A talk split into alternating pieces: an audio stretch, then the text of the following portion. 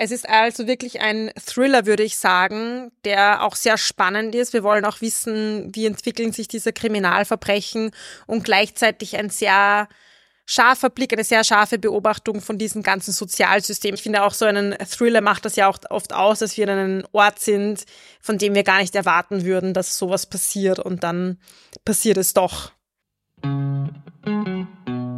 Hallo und herzlich willkommen bei Die Buch, der feministische Buchpodcast.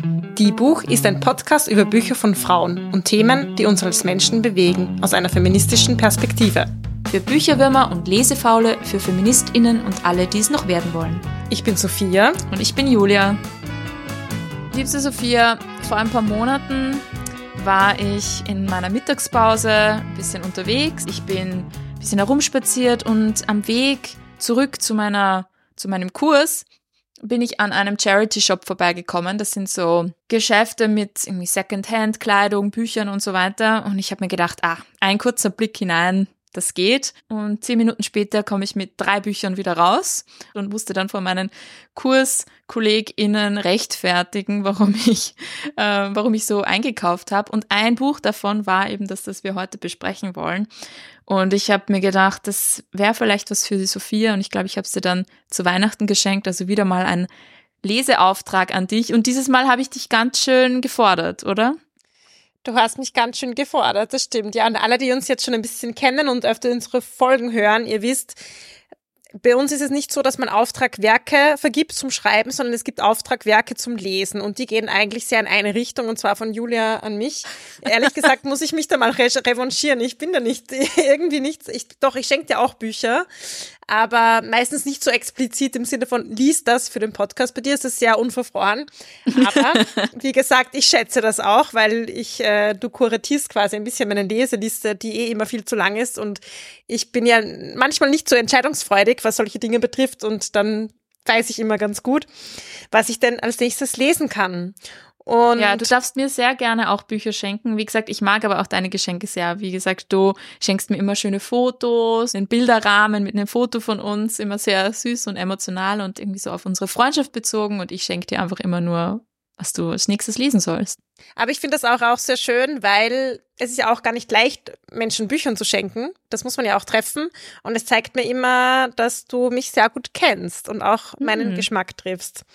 Bei diesem Buch, das ich heute vor mir habe, muss ich sagen, ja, es ist keine leichte Kost, aber eins wirklich der besten Bücher, die ich in letzter Zeit gelesen habe. Also yes. es ist beides. Und zwar heißt es How the One-Armed Sister Sweeps Her House von Sherry Jones. Es ist ihr Debütroman und ist 2021 bei Tinder Press erschienen auf Englisch. Und ich müsste jetzt eine Triggerwarnung abgeben. Ich habe schon gesagt, es war keine leichte Lektüre. Es geht sehr viel um Gewalt und auch um häusliche Gewalt und auch um sexuelle Gewalt. Also wenn ihr das Gefühl habt, dass es ein Thema ist, mit dem ihr euch heute nicht beschäftigen wollt, hört auf euch selber und wir haben ganz viele andere Folgen. Wenn das ein Thema ist, wo ihr sagt, ja, es ist auch ähm, für euch heute wichtig und gut, euch damit auseinanderzusetzen, dann bleibt dran, weil ich mich habe sehr viel aus diesem Buch herausziehen können, lernen können, auch zu diesem Thema auf einer literarischen Ebene. Ja, you're welcome. Danke. Ja, worum geht's in dem Buch? Das Buch spielt auf Barbados. Barbados ist eine Insel im Atlantik, in der Karibik nordöstlich von Venezuela. Und viele von euch kennen das vielleicht so als, ja, Urlaubsparadies, Inseln mit langen weißen Sandstränden und Sonnenuntergängen. Das Buch spielt 1984. Und ja, es geht auch um diese langen weißen Sandstrände, allerdings aus einer anderen Perspektive, nämlich aus einer lokalen Perspektive. Die Menschen, die dort leben, die dort arbeiten und wie sie auch diesen Tourismus erleben, ist so ein Aspekt vom Buch und diese, diese, ja, Kulisse, würde ich mal sagen. Das ist sehr interessant. Die Autorin selbst übrigens kommt auch aus Barbados und ähm, ja, hat quasi ihre, auch ihre eigene Heimat beschrieben. Die Hauptfigur heißt Lala und ist eine junge Frau, die eben am Strand Haare flechtet für Touristinnen als Einkommensquelle. Also die äh, Touristinnen kommen und wollen eben auch Braids, ähnlich eben wie sie viele Frauen, die dort leben, tragen. Sie ist jung, sie kommt aus armen Verhältnissen und zu Beginn des Buches, gleich in der ersten Szene, ist sie schwanger, hochschwanger und kommt in, in die Wehen. Sie ist verheiratet, aber in dem Zeitpunkt gerade alleine. Es ist Nacht und äh, sie braucht ihren Mann, um ins Krankenhaus zu kommen. Es gibt jetzt keine Krankenwagen und so weiter. Das heißt, sie geht zu dem Strand hinunter und sucht ihren Mann und wir erfahren, dass er seinen Lebensunterhalt oder ihren Lebensunterhalt damit verdient, dass er Raubüberfälle begeht. Und zwar an Touristinnen, die in Villen am Strand leben.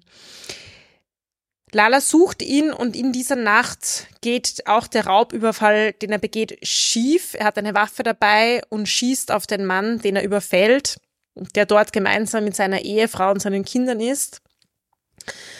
Und daraufhin fahren Lala und er, also flüchten quasi von dieser Situation und fahren ins Krankenhaus, wo dann Lala auch ihr Kind zur Welt bringt. Und für mich liegt in dieser ersten Szene schon sehr viel drinnen. Einerseits diese Beschreibung dieses paradiesischen Strandes und gleichzeitig zu so einem Zeitpunkt, der so heftig ist für Lala, die schwanger ist und in Wehen an diesem Strand herumläuft. Es ist Nacht und sie findet ihn nicht.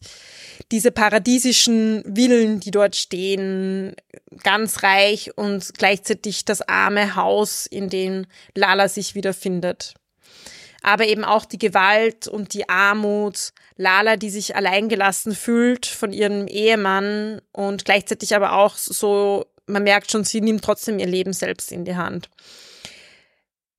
man fragt sich auch vielleicht, okay, wo sind, hat sie keine anderen Menschen oder ähnliches, ähm, an die sie sich wenden kann?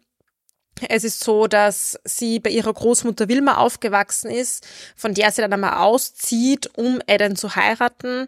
Und daraufhin bricht ihre Großmutter auch den Kontakt ab, weil sie sehr wenig hält von Eden. Nicht so unrecht, wie sich dann auch später herausstellt. Also Eden ist ihr Mann. Genau, Eden ist ihr Mann. Ja, also das ist eine schon ganz schön steile Vorlage, finde ich. Und es geht dann auch weiter. Man merkt, wie das Verhältnis ist zwischen Aiden und Lala und es wird eigentlich, es spitzt sich immer so ein bisschen zu. Also, und hier kommt auch die Gewalt ins Spiel. Also, Aiden schlägt Lala, es kommt viel häusliche Gewalt vor und relativ zu Beginn des Buches auch stirbt ihr Baby und zwar auf eine sehr tragische Art und Weise. Lala und Aiden streiten sich. Lala will das Baby nicht aus der Hand geben. Eden zieht daran und in diesem Streit fällt das Baby zu Boden und stirbt in der darauffolgenden Nacht. Sie wollen das beide vertuschen, sie wollen beide nicht mit der Polizei in Kontakt kommen. Eden hat sowieso Angst, weil er nach ihm wird gefahndet. Oder ja, nach einer Person wird gefahndet, die eben diesen, diesen Mord begangen hat und er will halt ähm, untertauchen, will sich verstecken, er weiß, was passiert, wenn ähm, die Polizei ihn findet. Äh, sie sind beide arm, sie können nichts bezahlen, die Gerichtsprozesse sind schlecht. Noch dazu quasi ein schwarzer Mann, der einen weißen, reichen Touristen umgebracht hat, der Staatsbürger in Großbritannien ist und so weiter. Also sie haben hier Angst, sie vertuschen das und das heißt, sie werden auch hier immer so eine Gewaltspirale eigentlich auch hineingezogen und sind da verstrickt. Es gibt eben diesen Überfall, es gibt den Tod des Babys, es gibt die häusliche Gewalt. Ja, und so entwickeln sich diese verschiedenen Storylines und wir lernen auch im Buch immer mehr über Lala, über die Vergangenheit, auch über die weibliche Linie in der Familie, auch über eine gewisse Normalisierung der Gewalt. Da können wir dann vielleicht später noch ein bisschen genauer hineinschauen, ein paar Schlaglichter auf ihre Mutter, auf ihre Großmutter werfen. Und ja, es ist also wirklich ein Thriller, würde ich sagen, der auch sehr spannend ist. Wir wollen auch wissen, wie entwickeln sich diese Kriminalverbrechen und gleichzeitig ein sehr scharfer Blick, eine sehr scharfe Beobachtung von diesem ganzen Sozialsystem. Es kommen wirklich auch sehr viele plastische Charaktere vor. Also es gibt eben diesen Polizisten, der diese Ermittlungen macht und wie der beschrieben wird, eine, eine Prostituierte, zu der dieser Polizist aber auch immer geht und ähm, eben auch viele Personen, die verstrickt sind in diesem ganzen Tourismus in Barbados, was für mich auch sehr interessant war, einfach äh, darüber zu lesen, weil ich glaube, das ist etwas, was in vielen Urlaubsparadiesen scheinbar passiert, dass es diese Parallelwelten gibt und die sich durchaus treffen und wo man auch ja als Touristin, als Tourist durchaus auch einen Teil zumindest sieht, aber es eben auch oft nicht sehen will oder es sehr oft so ja, gemacht ist, dass man natürlich nur das, das, das Schöne, das Paradiesische sieht und wo es dann einfach auch so eine Doppelmoral gibt. Also nur ein paar Beispiele auf diesem Strand zum Beispiel wird eben auch mit Marihuana gedealt. Eden, eben der, der Ehemann von Lala, dealt auch immer wieder mit Marihuana und verkauft, verkauft es und es wird irgendwie geduldet, weil es geht ja an die Touristen, Touristinnen und die wollen sich eine gute Zeit machen. Oder was auch sehr oft vorkommt, ist, dass es eben ältere weiße Frauen gibt, die sich jüngere einheimische Männer suchen und diese Männer prostituieren sich und verlangen eben auch Geld gegen Sex. Also etwas, was man vielleicht nicht so am Schirm hat, aber das kommt doch gerade in so Urlaubsgebieten sehr oft vor, dass es ältere Frauen, reiche Frauen, weiße Frauen gibt, die dorthin kommen und ähm, ja, genau, eben auf, auf äh, Männer zurückgreifen, die sich dort vor Ort prostituieren. Mm, ich finde es sehr, sehr spannend, wie du diese Szenerie beschreibst. Ich war sicherlich auch schon an solchen Urlaubsorten unter Anführungszeichen und habe mich in dieser Touristinnenrolle wiedergefunden. Und wie gesagt, als Touristin, man blickt so ein bisschen oder man sieht so ein paar Aspekte vielleicht dessen, eben von Menschen, die am Strand was verkaufen oder so, oder die einen ansprechen auf der Straße, aber man sieht natürlich nicht dahinter, wenn man sich, ja, ein, zwei Wochen in einem Land aufhält. Aber ich glaube, es ist sehr wichtig auch, und das ist ja auch das, was Literatur dann leisten kann, dass man da hinter diese Fassaden blicken kann und einen Einblick bekommt und eben sich auch in all diese verschiedenen Figuren hineindenken kann, oder? Mhm. Also wie würdest du sagen, gelingt das dem Buch, dass wir all diese Perspektiven auch nachvollziehen können oder zumindest ja einen Einblick bekommen? Ja, also ich finde es sehr gut. Also sie beschreibt eben diese Charaktere so so richtig plastisch und dann aber auch mit dieser ganzen Spannung in dem Buch, finde ich, fühlt man sich auch wirklich so hin und her gerissen zwischen diesen, zwischen dieser Absurdität einfach das Paradies und die Hölle. Also ich finde, sie verknüpft das wirklich gut. Und gerade, ich finde auch so einen Thriller macht das ja auch oft aus, dass wir in einem Ort sind, von dem wir gar nicht erwarten würden, dass sowas passiert und dann passiert es doch. Und ja, sie hat die äh, Jerry Jones, die Autorin, hat auch in einem Gespräch erzählt, was wir gerne verlinken, dass, ähm, also sie hat so ein bisschen die Szenerie beschrieben in den 80er Jahren auf ba äh, Barbados und hat zum Beispiel erzählt, dass sie gehört hat, dass eine Bekannte von ihr, die selbst Braids getragen hat und in einem Hotel gearbeitet wurde, deswegen entlassen wurde. Und andererseits ist es ja gewünscht, dass Touristinnen sich am Strand die Haare flechten lassen zu genau diesen Braids. Also man verkauft quasi die Kultur vor Ort, so ein bisschen folklorisch, als etwas Exotisches und Spannendes, was man so konsumieren kann. Aber im Hotel hat man so nicht auszusehen, sondern muss sich eben die Haare anders machen und so. Also es zeigt auch so eine totale Doppelmoral im Endeffekt. Vielleicht auch noch ein spannender Fakt zu Barbados. Es war eben bis 1966 britische Kolonie und wurde dann unabhängig, ist aber erst seit 2021 eine Republik. Davor war Barbados einfach ähm, mit der britischen Krone in Personalunion verbunden. Und ich glaube, das ist auch was, was wir oft vergessen, weil wir denken so, ja, Antikolonialismus, alle sind unabhängig und so, aber gerade solche kleinen Inselstaaten sind immer noch nicht völlig unabhängig von eben Ländern wie zum Beispiel Großbritannien oder auch Frankreich. Ist ja auch eine spannende Parallele, wenn das Buch selbst 2021 erschienen ist, oder? Ja, stimmt. Das stimmt. Ja, ich möchte jetzt noch mal ein bisschen darauf zu sprechen kommen, diese Gewalt an Frauen, die sich durch diese Generationen zieht und wie die Autorin Jerry Jones das darstellt. Hier vielleicht auch ein interessanter Fakt als Hintergrund. Und zwar war Jerry Jones selbst auch von physischer Gewalt in ihrer Ehe betroffen und auch in ihrer Familie. Also sie beschreibt zum Beispiel eben auch in einem anderen Interview, wie das für sie war, früher als, als Mädchen unter den Frauen in ihrer Familie zu sein und dann darüber sprechen gehört zu haben. Zum Beispiel ein Onkel von ihr, der auch im US-amerikanischen Militär gedient hat, da war es eben bekannt, dass der seine, seine Ehefrau sehr hart geschlagen hat. Und sie hat gehört, wie andere Frauen drüber reden, aber immer auch mit so einem Tonfall, na ja, sie wusste das ja irgendwie schon und es gab ja Vorzeichen vor der Ehe. Warum ist sie denn überhaupt diese Ehe eingegangen? Also nicht wirklich diese Solidarität unter den Frauen, sondern auch eher so ein bisschen dieses typische Victim Blaming oder die Schuld bei den Frauen zu sehen oder zumindest das auch zu normalisieren. Und sie sagt, ja, ihr war es wichtig, sie ist selbst in so eine Situation gekommen, obwohl sie viel Wissen hatte. Ja, sie ist Anwältin, sie hatte eine gute Bildung, sie ist Autorin sie hatte Kinder und dennoch ähm, ist sie einfach ja in diese Situation gekommen und auch immer wieder zurückgegangen. Ja? Also dieses, diese Spirale, die man oft von auch so aus nicht verstehen kann, in einer gewaltvollen Beziehung zu sein, sich loszulösen, wieder zurückzukommen. Das ist auch so ein, ein, eine Sache, die sie beschreibt und sagt, ja gut, Lales Geschichte ist jedenfalls nicht ihre Geschichte, das ist fiktional, aber einiges von diesem System der Gewalt, das denkt sie, dass sie einfach ganz gut verstanden hat, einfach indem sie selbst erlebt hat. Und für mich ähm, ja, was auch interessant, so zum Beispiel durch Lalas Augen Eden zu sehen und wie sie auch beschreibt, was sie am Anfang an ihm geliebt hat. Und andererseits aber auch, wie klar sie ihn und die Situationen irgendwie versucht zu managen.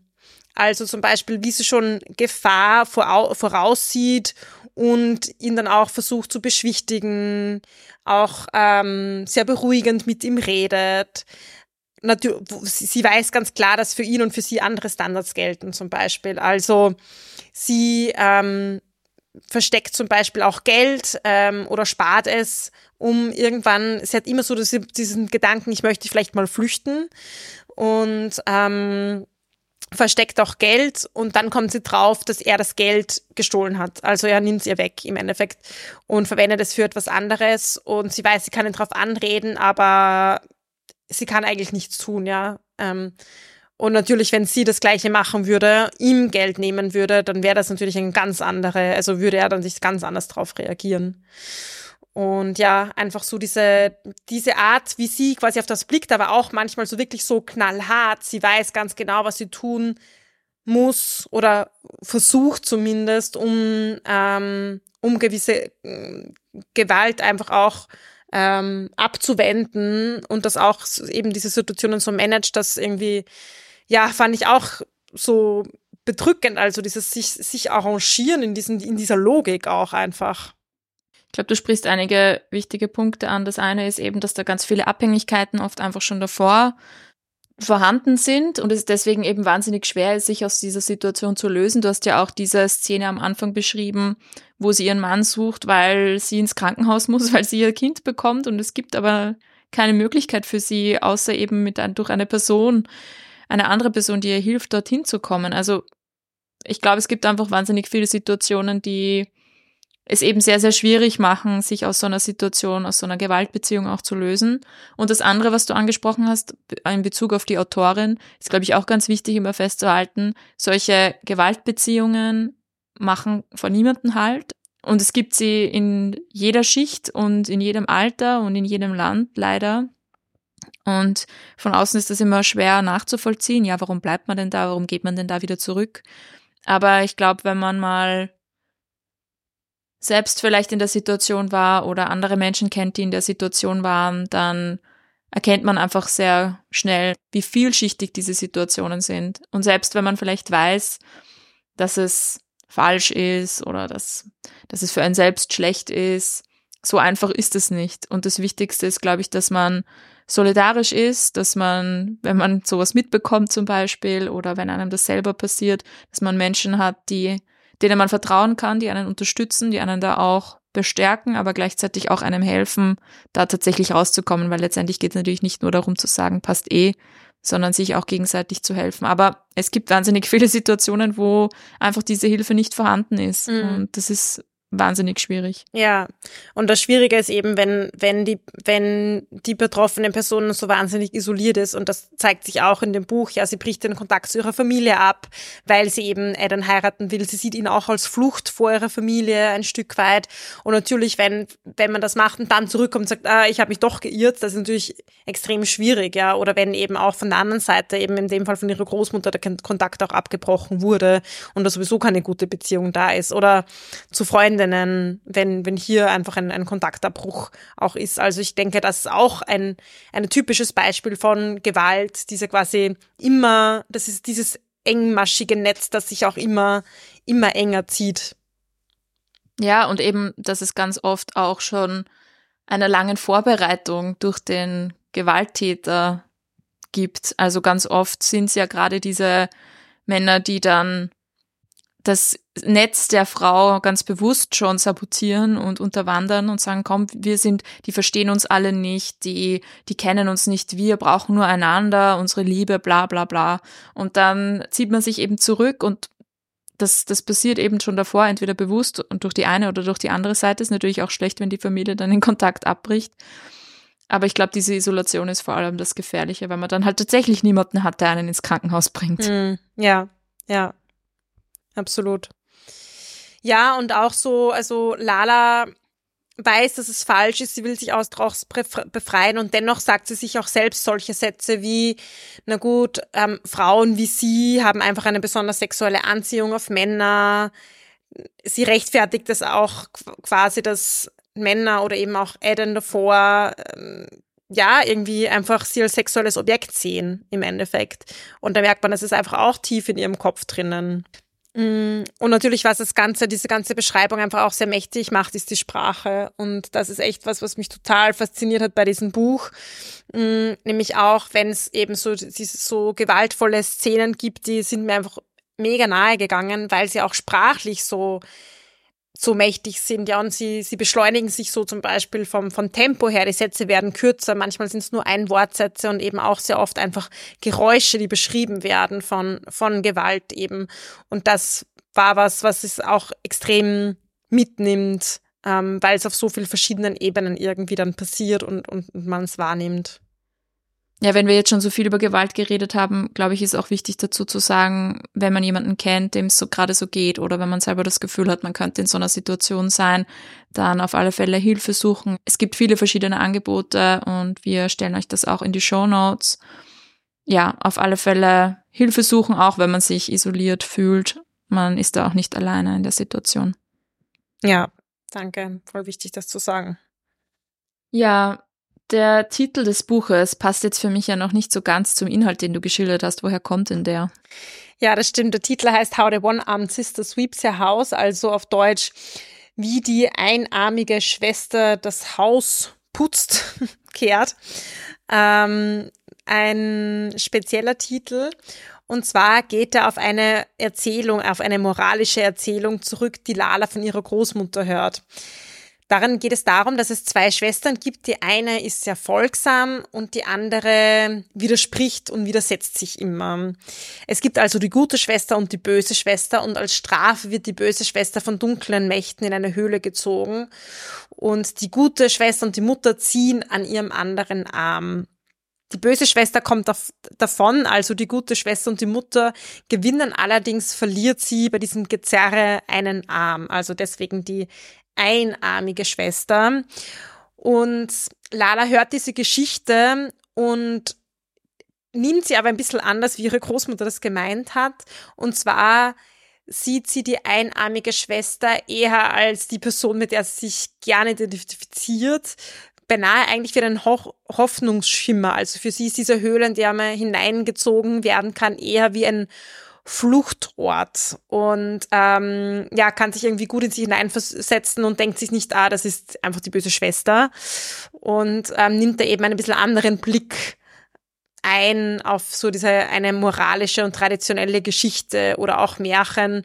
Und solche Geschichten werden ja sehr oft erzählt. Also das ist natürlich jetzt eine spezielle ähm, Geschichte für Barbaros und für diesen ähm, für diesen Kontext, aber wir kennen ja alle diese moralischen Erzählungen oder Märchen, wo ja auch ganz oft mitschwingt, wie man sich denn zu verhalten hat, die Kindern erzählt werden. Und das ist eben eine, eine solche Erzählung. Okay, ich habe jetzt nicht ganz verstanden. Sie identifiziert sich mit der bösen Schwester und sieht die Höhle als Flucht. Ja, also dieses, also die Höhle kommt nämlich in anderen Aspekten auch noch im Buch vor, ähm, als ein, ein Versteckungsort quasi, solche unterirdischen Höhlen, die es auf Barbaros gibt. Und eben schon als, also dieses Bild der Höhle kommt in mehreren Ausführungen vor. Das erfahren wir dann erst im, im, im, im Laufe des Buchs. Aber genau, also ich glaube, ihre Großmutter wollte es erzählen, zu sagen, du sollst nicht sein wie die böse Schwester. Also die böse Schwester ist schlecht und sei ja nicht so. Und äh, sie als Kind denkt aber drüber nach und denkt sich, hm, die hat sich eben getraut, auch mal was anders zu machen. Sie ist nicht einfach wie die folgsame Schwester und tut alles und ist irgendwie gefangen in dem Haus, sondern ähm, sie kommt auch mal raus oder woanders hin und genau, kann sich eben mehr mit der Bösen identifizieren als mit der guten Schwester. Ich finde es ganz spannend immer bei Märchen, diese zwei Figuren, die gute und die böse Schwester, kommen ja sehr häufig vor. Und versuchen uns eben immer so ein Bild von irgendwie idealer Weiblichkeit ja. und in dem Fall ja auch sehr häuslicher Weiblichkeit irgendwie zu vermitteln, aber gleichzeitig auch spannend, dass Lala da schon als Kind sich eigentlich mit der anderen identifiziert hat. Ja. Und ja auch, also ich glaube auch, es wäre auch mal spannend, denke ich mir gerade, eben diese verschiedenen Geschichten von guter Schwester, böser Schwester aus verschiedenen gesellschaftlichen Kontexten von verschiedenen Ländern und so weiter zu vergleichen und was da vielleicht Parallelen sind, was aber auch Unterschiede sind. Also ich kann mir vorstellen, natürlich, ich verstehe vielleicht auch diese Gleichnisse manche gar nicht so genau, weil es eben eine andere Logik hat und ich bin halt mit, keine Ahnung, Krimmmärchen aufgewachsen. Diese Logik ist mir völlig klar, auch wenn sie jetzt von außen betrachtet irgendwie absurd sind. Aber die Logik ist mir einleuchtend, weil ich bin halt immer mit diesen Märchen ähm, konfrontiert worden als Kind und jetzt als Erwachsene quasi solche moralischen Geschichten zu lesen, die mir aber überhaupt nicht vertraut sind, selbst wenn mir sie ansatzweise dann erklärt werden, denke ich mir, steckt wahrscheinlich noch ganz viel darin, was ich einfach nicht sehe mit meiner Perspektive. Auf alle Fälle. Also Märchen aus anderen Ländern sind sicher auch mal spannend äh, zu besprechen bei uns im Podcast. Ich will ja sowieso immer mal eine Märchenfolge machen. Ja, gerade aus feministischer Perspektive. Mh. Hm. Wenn ihr Ideen habt zu Märchen, die ihr schon immer mal aus feministischer Perspektive besprochen haben wolltet, dann meldet euch bei uns unter plaudern.diebuch.at oder auf Instagram oder Facebook. Genau. Und wenn ihr schon dabei seid, dann freuen wir uns natürlich auch sehr, wenn ihr unseren Podcast bewertet, abonniert, uns Sternchen schickt und ja, ihn natürlich auch weitererzählt, weil das hilft uns, damit ja mehr Leute ihn hören können. Mhm. Ja, ich hatte ja schon gesagt, dass, äh, dass ich dieses Buch ziemlich hype. Und dass eben eine Sache diese Sprache ist, das habe ich auch schon ein bisschen erzählt. Und ein zweiter sprachlicher Aspekt, den ich super spannend finde, ist ähm, eben auch die, die direkte Rede, aber nicht nur auch die Erzählung, je nachdem, aus welcher Perspektive es eben ist, dass es jetzt nicht das äh, Standardenglisch ist, was wir kennen, vielleicht von, von, von englischer, britischer Literatur oder US-amerikanischer Literatur, mit der wir sonst sehr oft konfrontiert sind, sondern eben ähm, ja einfach die Sprache auf Barbados widerspiegelt.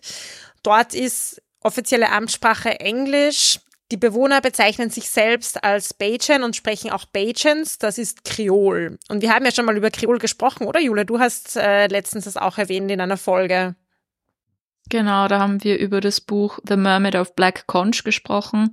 Und das ist auch ein Buch, das in der Karibik angesiedelt ist und wo einige Figuren ähm, Kreolisch sprechen. Ja, also vielleicht nochmal zu Kreol, für, für wen das jetzt äh, neues. Kreolsprachen sind Sprachen, die durch den Kontakt von verschiedenen Sprachen entstanden sind und meist dominiert der Wortschatz einer dieser Sprachen, zum Beispiel in dem Fall Englisch. Es gibt aber Veränderungen in der Grammatik, in Lautsystemen und im Vokabular. Und viele der Kreolsprachen sind im Kontext der Kolonialisierung entstanden, also 17. bis 18. Jahrhundert und vor allem auch im Sklavenhandel, wo eben sehr viele verschiedene Menschen unterschiedlicher Sprachen zusammengekommen sind. Und zuerst waren sie nicht als Sprachen anerkannt, sondern wurden eben als sehr minderwertig gesehen. Es gibt da so Begriffe wie Broken English oder Bastard Portuguese und im 19. Jahrhundert sind sie aber wissenschaftlich anerkannt worden als wirklich eigenständige Sprachen und sind eben auch gelebte Realität, dass es eigenständige Sprachen sind. das war also im 19. Jahrhundert schon eigentlich einige Zeit, dass sie wissenschaftlich anerkannt wurden. Allerdings muss man sagen, je nach Kontext ist es trotzdem immer noch ähm, ein Stück weit Abwertung oder zumindest kenne ich so, dass es doch auf diese Sprachen auch herabgesehen wird, dass man sagt so, na, das ist eben irgendwie ist Englisch, aber mit falscher Grammatik oder mit, äh, ja, keine Ahnung, falschen, falsch ausgesprochenen Vokabeln oder so. Ähm, ja, und da gibt's glaube ich, verschiedene Beispiele. Ich habe zum Beispiel gelesen, ähm, in Haiti ist äh, das haitische Kreol ist, glaube ich, die Kreolsprache, die so weltweit am, am meisten SprecherInnen hat. Da gibt's auch schon seit dem 19. Jahrhundert eine, eine Literaturtradition, eine Schrifttradition. In den 70er Jahren gab es eine Normierung der Rechtschreibung. Es gibt auch genug Publikationen, weiß ich nicht, politische Publikationen, Journalismus und so weiter auf dieser Sprache. Das heißt, da ist irgendwie klar, dass es eine eigenständige Sprache ist und die auch völlig anerkannt ist.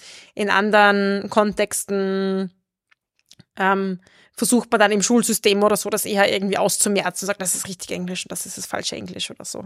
Oh, da fällt mir gerade was ein. Du hast den Begriff Ausmerzen verwendet gerade. Wir hatten ja schon vor einiger Zeit das Problem, dass wir mal eine Phrase verwendet haben, die NS-Vergangenheit hat und leider hat auch das Wort Ausmerzen NS-Vergangenheit. Wir haben dazu auch auf unserem Instagram-Kanal einiges gepostet. Zudem spezifisch habe ich auch noch was vorbereitet, also kommt auch noch was. Genau, also das wollte ich nur dazu sagen. Leider, ich habe das selbst auch vor allem im schulischen Kontext interessanterweise sehr oft gehört. Also unter Anführungszeichen Fehler ausmerzen. Mhm. Aber tatsächlich kommt dieses Wort aus der Schafzucht und wurde dann, weil die Idee war, dass man aus den Schafherden gewisse Tiere herausnimmt, die dann für die Zucht nicht weiterverwendet werden. Und ja, das NS-Regime hat diesen Begriff auch für sich einvernahmt und dann eben auch in ihre sehr antisemitischen, rassistischen ähm, Ideologie eingebaut. Also genau, das wollte okay. ich nur dazu gesagt haben. Ah, also das war mir auch nicht bewusst. Es ist echt heftig, wie unsere Sprache durchzogen ist von, von solchen Begriffen. Genau, ja, es ist wirklich heftig und auch sehr, sehr spannend, wenn man sich mal damit beschäftigt. Wie gesagt, wenn euch das interessiert, auf Instagram haben wir da schon einiges dazu gemacht. Es ist wirklich, nämlich auch Begriffe, von denen man es nicht denken würde. Zum Beispiel Kulturschaffende. Ja, verrückt, gell? Ja, lest euch mal, lest euch mal ein. Das ist wirklich schockierend. Ja, das merkt man einfach, wie, wie viel durch Sprache transportiert wird und dann eben auch weitergetragen wird und wie sehr zum Beispiel diese ja, NS-Vergangenheit jetzt in der deutschen Sprache noch präsent ist. Und denke ich mir so, das ist eigentlich so arg, weil mh, diese Zeit im Ver also diese Zeitdauer, zum Beispiel, wo jetzt Nationalsozialismus wirklich äh, so präsent war. Ähm, ich meine, Antisemitismus ist jetzt wieder, das ist uralt, das wissen wir, aber trotzdem diese Zeit von Nationalsozialismus im Vergleich bis heute und dennoch sind wir nach wie vor so geprägt und ich finde dann ist die Auseinandersetzung damit ist einfach mega wichtig. Also danke, dass du mich da jetzt auch drauf aufmerksam machst. Gerne. Ja, so viel zu Kreol und ich finde eben, es ist einfach spannend, dann Bücher, ich meine, ich kann jetzt überhaupt nicht beurteilen, wie authentisch äh, diese Kreol-Varietät, ähm, dieses Bajan ähm, ist oder wie abgewandelt es einfach auch ist, es um einer breiten Leserinnenschaft zugänglich zu machen. Aber ich finde, man, man ähm, bekommt einfach trotzdem wieder einen ganz anderen ähm, Blick auf Sprache oder wenn nicht alles, quasi nicht jedes Buch oder schriftliche Literatur irgendwie dann auf ein gewisse auf zum Beispiel auf, ähm, weiß, ich, weiß ich nicht, britisches Englisch zugenormt ist. So. Und ähm, ja, hat mir auch ähm, gut gefallen. Gut, wenn ein Buch das schafft, dass es einerseits spannend ist, thematisch wichtige Dinge aufgreift und dann auch noch sprachlich umsetzen kann. Ich finde, dann hat auf alle Fälle schon in jedem Bereich es geschafft. Das Buch war ja, glaube ich, auch für den Women's Prize for Fiction nominiert und daher, glaube ich, war es mir auch ein Begriff. Ja, genau. 2021 stand es auf der Shortlist, was wirklich auch herausragend ist für einen Debütroman, weil oft ist es ja so, ja, man entwickelt sich natürlich selbst weiter als Autorin und der, der erste Roman ist auch jetzt oft nicht der schon gleich das, das, das Meisterinnenwerk. Aber ähm, ja, wurde auch sehr viel äh, gelobt und rezensiert in den verschiedensten Medien. Und wie gesagt, zu Recht. Also ich habe es auch sehr, es hat bisher gepackt, habe ich eh schon gesagt. Und ich hätte wahrscheinlich noch schneller gelesen, wenn ich nicht dazwischen doch auch immer wieder dann auch weglegen musste und eine Pause gebraucht habe, weil mich das eben schon auch sehr getroffen hat, ähm, diese ganze Gewalt und vor allem auch Gewalt gegen Frauen und häusliche Gewalt, die drinnen vorgekommen ist. Also große Empfehlung, aber ja, bedenkt das mit, wenn, ähm, wenn ihr dieses Buch startet. Ja, dann freut es mich, dass ich dir trotzdem ein gutes Buch geschenkt habe, trotz der heftigen Thematik. Und ich werde auch nicht aufhören, dir Bücher zu schenken. Ich sag's gleich. Danke, bitte. Es wird weitergehen, es wird wieder Bücher geben. Und genau, ja, freut mich, dass wir es dann auch noch besprechen konnten. Ja, das ist ja auch schön, oder? Wenn, also wir machen das ja sowieso dann gern, wenn wir uns gegenseitig diese Bücher schenken und die dann zu besprechen. Und wie gesagt, dieses Buch ähm, hat es absolut verdient, hier im Podcast besprochen zu werden. Und ich äh, hoffe, dass wir auch dazu zu, zur Verbreitung beitragen können. Auf alle Fälle. Schreibt uns, wenn ihr es auch gelesen habt und was ihr davon haltet. Und ja, wir freuen uns, wenn wir von euch hören. Danke dir, Sophia, und bis zum nächsten Mal. Dankeschön, bis zum nächsten Mal. Das war Die Buch, der feministische Buchpodcast. Ihr könnt unsere neuen Folgen jede zweite Woche auf unserer Website www.diebuch.at finden oder in eurer Podcast-App. Folgt uns außerdem gerne auf Instagram, Facebook und Twitter. Wir freuen uns immer über euer Feedback sowie angeregte Diskussionen. Schreibt uns dafür einfach eine E-Mail an plaudern.diebuch.at oder kontaktiert uns via Social Media. Ein großer Dank gilt zum Schluss noch der Zirkusband, die uns ihre tolle Musik zur Verfügung stellt.